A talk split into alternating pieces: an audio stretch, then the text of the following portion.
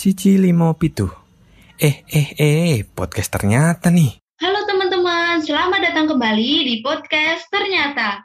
Pada podcast kali ini, aku, Adea, akan menemani teman ternyata selama beberapa menit ke depan untuk membahas topik-topik yang pastinya luar biasa. Oh ya, sebelumnya gimana nih kabar teman-teman? Semoga tetap sehat dan bahagia selalu ya. Berjumpa lagi nih kita di podcast Ternyata yang sudah banyak sekali berbagi dengan teman-teman ternyata mulai dari berbagai pengalaman hingga tips-tips di bidang kepenulisan. Nah, kali ini kita akan kembali membahas tentang perkuliahan dengan narasumber kita yang pastinya sudah banyak pengalamannya dan juga kemampuannya yang sangat luar biasa nih. Pada penasaran kan, siapa sih narasumber podcast kita kali ini?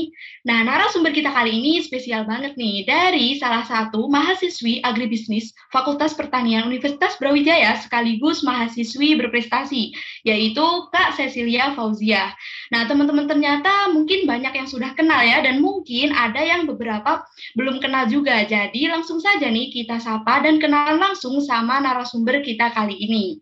Halo Kak Cecil, selamat pagi. Halo, selamat pagi. Salam kenal ya, aku Cecilia Fauzia dari Agribisnis Angkatan 2019. Baik, salam kenal kembali Kak. Nah, gimana nih kabarnya kali ini Kak dengan suasana pagi yang cukup cerah ini? Alhamdulillah baik dan sehat semua.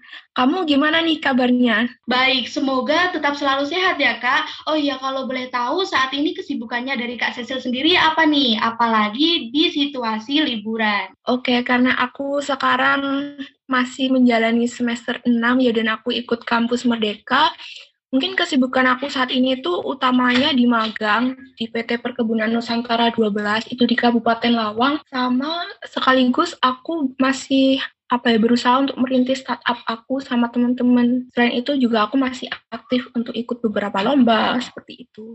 Wah, semangat. Semoga selalu dilancarkan dalam segala urusannya ya, Kak. Oke, mungkin tanpa berlama-lama lagi ya, Kak. Ini teman-teman ternyata kalian juga udah nggak sabar banget nih, Kak. Ingin tahu lebih lanjut mengenai topik yang akan kita bahas pada uh, pagi hari ini. Dan mungkin langsung saja nih, Kak, kita masuk pertanyaan yang pertama. Aku mau nanya dulu nih. Kalau nggak salah, Kak Cecil ini salah salah satu mahasiswi jurusan agribisnis ya kak.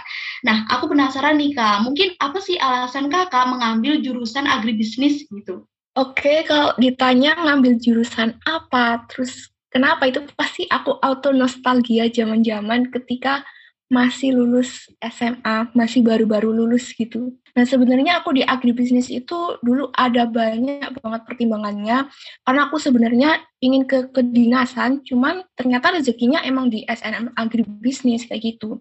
Dan main poin dari pertimbangan aku, kenapa aku pilih agribisnis, kenapa nggak jurusan lain? Kalau kata pepatah ya, soal pangan itu tidak pernah mati.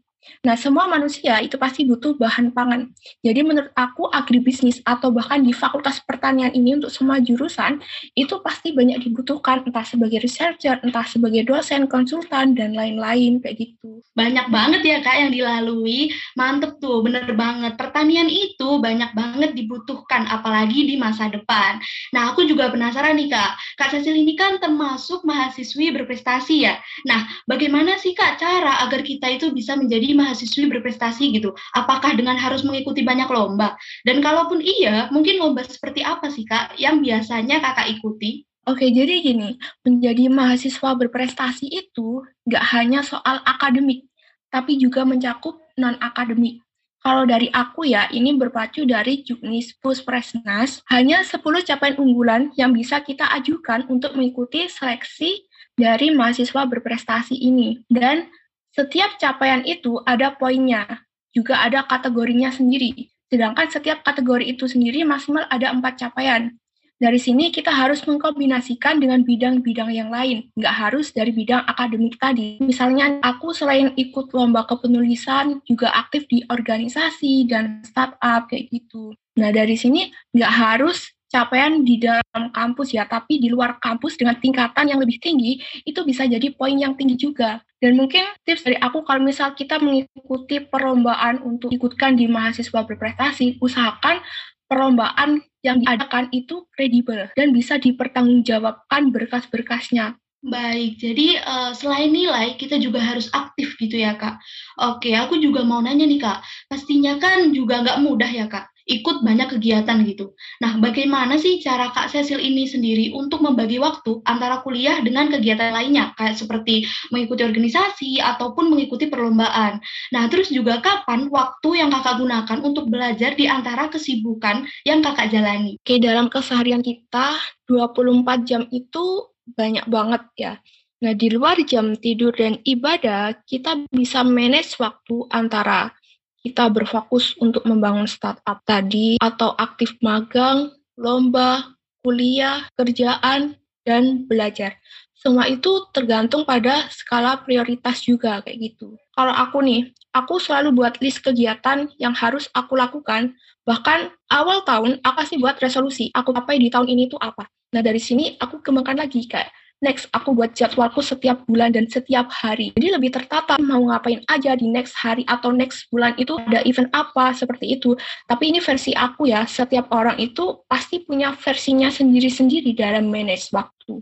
Nah, kalau misal waktu untuk belajar, aku tuh lebih suka pagi antara jam 4 sampai jam 5 atau ketika kita bangun tidur pagi kayak gitu. Karena ketika kita jam baru bangun tidur itu otak kita pasti masih fresh gitu. Ketika otak kita masih fresh, nah kondisi ini baik banget dan sangat efektif untuk kita manfaatkan sebagai waktu belajar. Baik, berarti benar-benar harus pinter-pinter manajemen waktu ya Kak ya. Oke, selanjutnya mungkin ada nggak sih Kak kesulitan ketika menjalani kegiatan-kegiatan tersebut gitu, apalagi secara bersama-sama gitu? Kalau kesulitan kan awal-awal pasti iya, karena kita semua nggak bisa membentuk suatu habit itu secara instan, pasti secara bertahap, step by step, kita bentuk suatu kebiasaan. Nah, dari situ lama-lama kita akan terbiasa untuk membentuk habit tadi. Dari kebiasaan itu pasti kita udah biasa menjalani kegiatan-kegiatan yang mungkin secara bersama-sama atau multitask, cuman lebih ke mengatur skala prioritas aja. Baik, nah selain menjalankan keperkuliahan dan juga mengikuti organisasi, serta berbagai perlombaan, dari Kak Cecil sendiri nih, apakah tetap memiliki waktu untuk berkumpul bersama teman-teman ataupun untuk waktu buat diri sendiri gitu? Oke, kalau dari aku kembali lagi ke manajemen waktu atau time management ya. Dari 24 jam itu pasti ada waktu untuk istirahat, di luar jam tidur dan jam ibadah. Aku pasti meluangkan waktu buat me time. Entah itu sekadar menjalankan hobi aku, melukis, menggambar, dan sebagainya, atau ngedrakor, atau mungkin bisa dimanfaatkan buat ngobrol-ngobrol sama temen kayak gitu. Pasti ada waktunya. Entah itu 1 sampai 2 jam. Nah, habis itu baru kita kembali ke waktu-waktu produktif kita, menjalankan kegiatan kita gitu atau kalau misalnya urgent banget nih hari ini full kegiatan dan gak ada waktu buat Q time sama teman-teman, bisa kita agendakan di weekend. Baik, berarti bukan menjadi suatu halangan ya kak.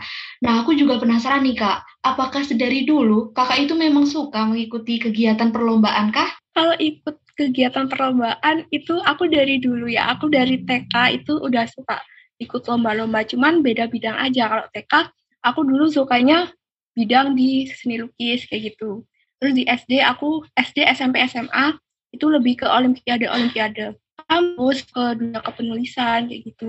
Jadi sebenarnya ikut lomba itu candu banget gitu. Candunya bukan di pencapaiannya tapi di progres kita dalam mencapai target kita. Keren banget sih, udah dari kecil sangat aktif ya kak ya. Baik, selanjutnya eh, motivasi apa sih kak yang menjadikan kakak itu menjadi mahasiswi berprestasi gitu? Apakah ada role model yang selama ini kakak jadikan panutan? Oke, sebenarnya menjadi mahasiswa berprestasi itu bagiku adalah salah satu kesempatan besar untuk membuka jalan relasi entah itu di dalam atau bahkan di luar universitas. Bagaimana kita mengupgrade skill kita, menambah wawasan, dan mengembangkan karir itu juga pasti membutuhkan relasi untuk saling bertukar info, bertukar wawasan, dan lain-lain.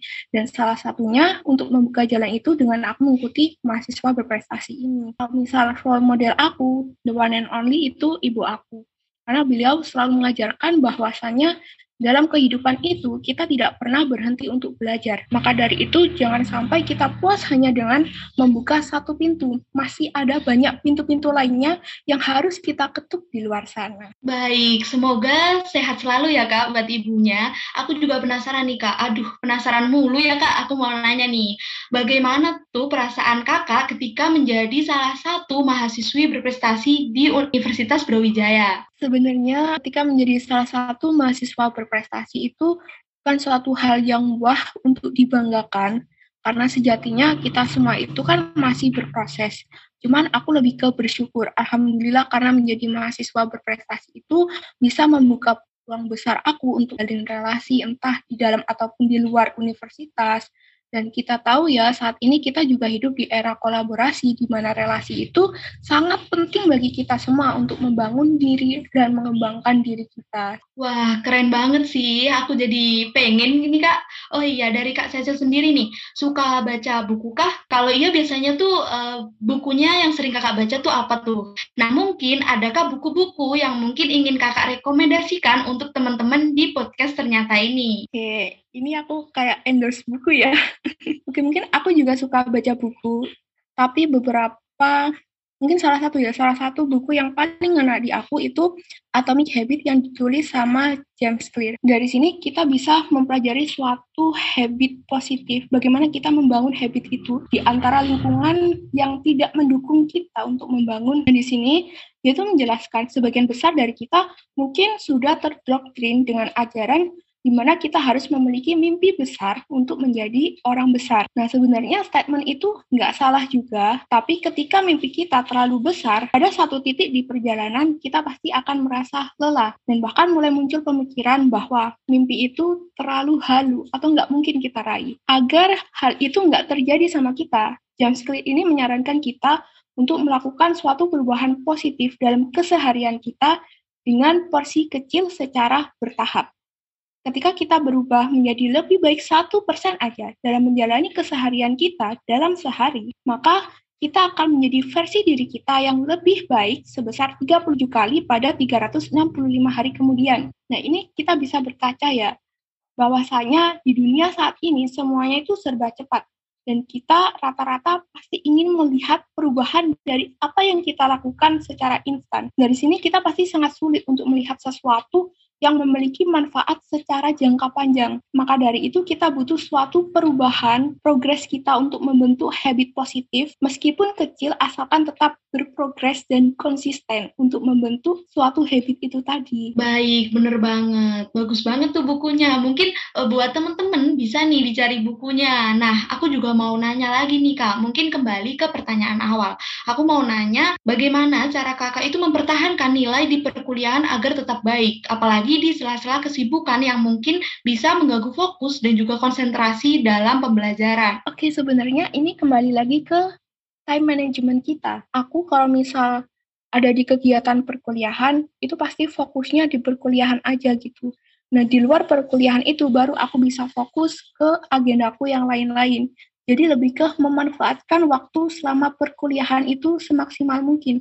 Karena di luar jam perkuliahan kita gunakan untuk fokus ke lain-lainnya gitu. Nah selain itu aku juga mau nanya nih kak, mungkin banyak ya kak orang yang bisa dikatakan itu sebagai mahasiswi berprestasi. Nah namun sulit untuk mempertahankan semua itu gitu. Nah mungkin dari kak saya sendiri nih, apa yang kakak lakukan untuk mempertahankan gelar sebagai mahasiswi berprestasi ini? Oke kalau dari aku berusaha memberikan yang terbaik aja sih dalam hal apa pun. Kadang karena mahasiswa berprestasi itu umumnya diidentikan dengan bidang akademik ya, jatuhnya kita ya dituntut atau mungkin kita jatuhnya menuntut diri sendiri untuk lomba, lomba dan lomba terus. Padahal ada hal lain yang juga harus kita kejar, berusaha memberikan yang terbaik aja untuk segala hal yang menjadi progresku saat ini dan ke depannya. Bener banget, kadang tanggung jawabnya ya kak yang mahal itu. Nah kadang kan juga kita sebagai manusia, itu kan kadang ada waktu ya kak, mungkin kita lelah gitu. Nah bagaimana sih kak cara kakak untuk terus memupuk semangat dalam belajar gitu. Aku pasti lihat list yang udah aku buat, resolusi aku di tahun ini itu apa, targetku yang harus dicapai itu apa. Nah dari situ pasti aku termotivasi kembali gitu kalau aku lagi capek-capeknya nih, aku lihat lagi, terus aku keingat, oh iya ada target ini yang harus aku capai. Jadi aku jadi semangat lagi buat berprogres untuk mencapai targetku tadi, kayak gitu. Tapi di lain itu ya, kita bisa memupuk semangat itu dengan cara yang lain, mungkin dengan membentuk support system yang positif, entah itu dari keluarga, teman-teman, atau bahkan doi, kalau ada doi ya. Baik, selanjutnya nih Kak, mungkin menjadi mahasiswa berprestasi, itu kan tidak langsung jadi ya Kak, banyak persaingan yang dilalui gitu. Bagaimana sih cara Kakak menghadapi persaingan dalam meraih gelar ini? Ini hidup itu kan dinamis ya, kita harus terus bergerak dan bersaing secara profesional tapi jangan terlalu berfokus pada persaingan juga. Perlu kita fokus untuk diri kita sendiri, bagaimana kita mengembangkan potensi diri kita. Tiap dari kita pasti punya keunggulan dan unik masing-masing kayak gitu. Jadi kembali lagi yang paling penting adalah berfokus pada pengembangan skill pada diri kita sendiri. Wah, keren banget sih. Berarti emang benar-benar penuh perjuangan banget ya, Kak ya. Oke, mungkin itu menjadi pertanyaan terakhir ya, Kak, sekaligus menutup podcast kita kali ini. Wah, terima kasih untuk Kak Cecil yang sudah berbagi cerita bersama kita. Nah, dengan mengetahui ini, semua mungkin bisa menjadi motivasi buat teman-teman ternyata setelah mendengar podcast kita kali ini.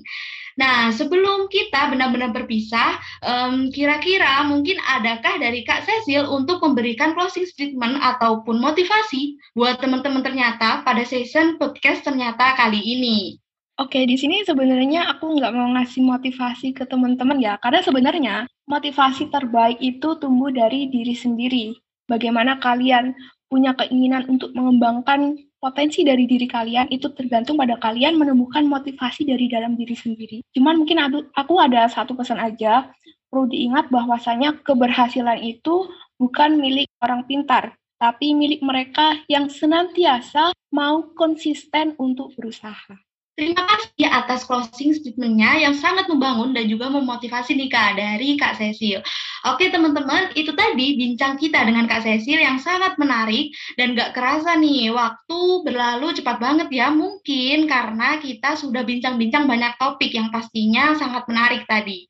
Terima kasih banyak aku ucapkan buat narasumber kita yang luar biasa. Semoga sehat selalu dan senantiasa diberi kelancaran dalam berbagai urusan ya. Aku, Adia, pamit undur diri. Jangan lupa untuk mendengarkan podcast ternyata episode selanjutnya ya.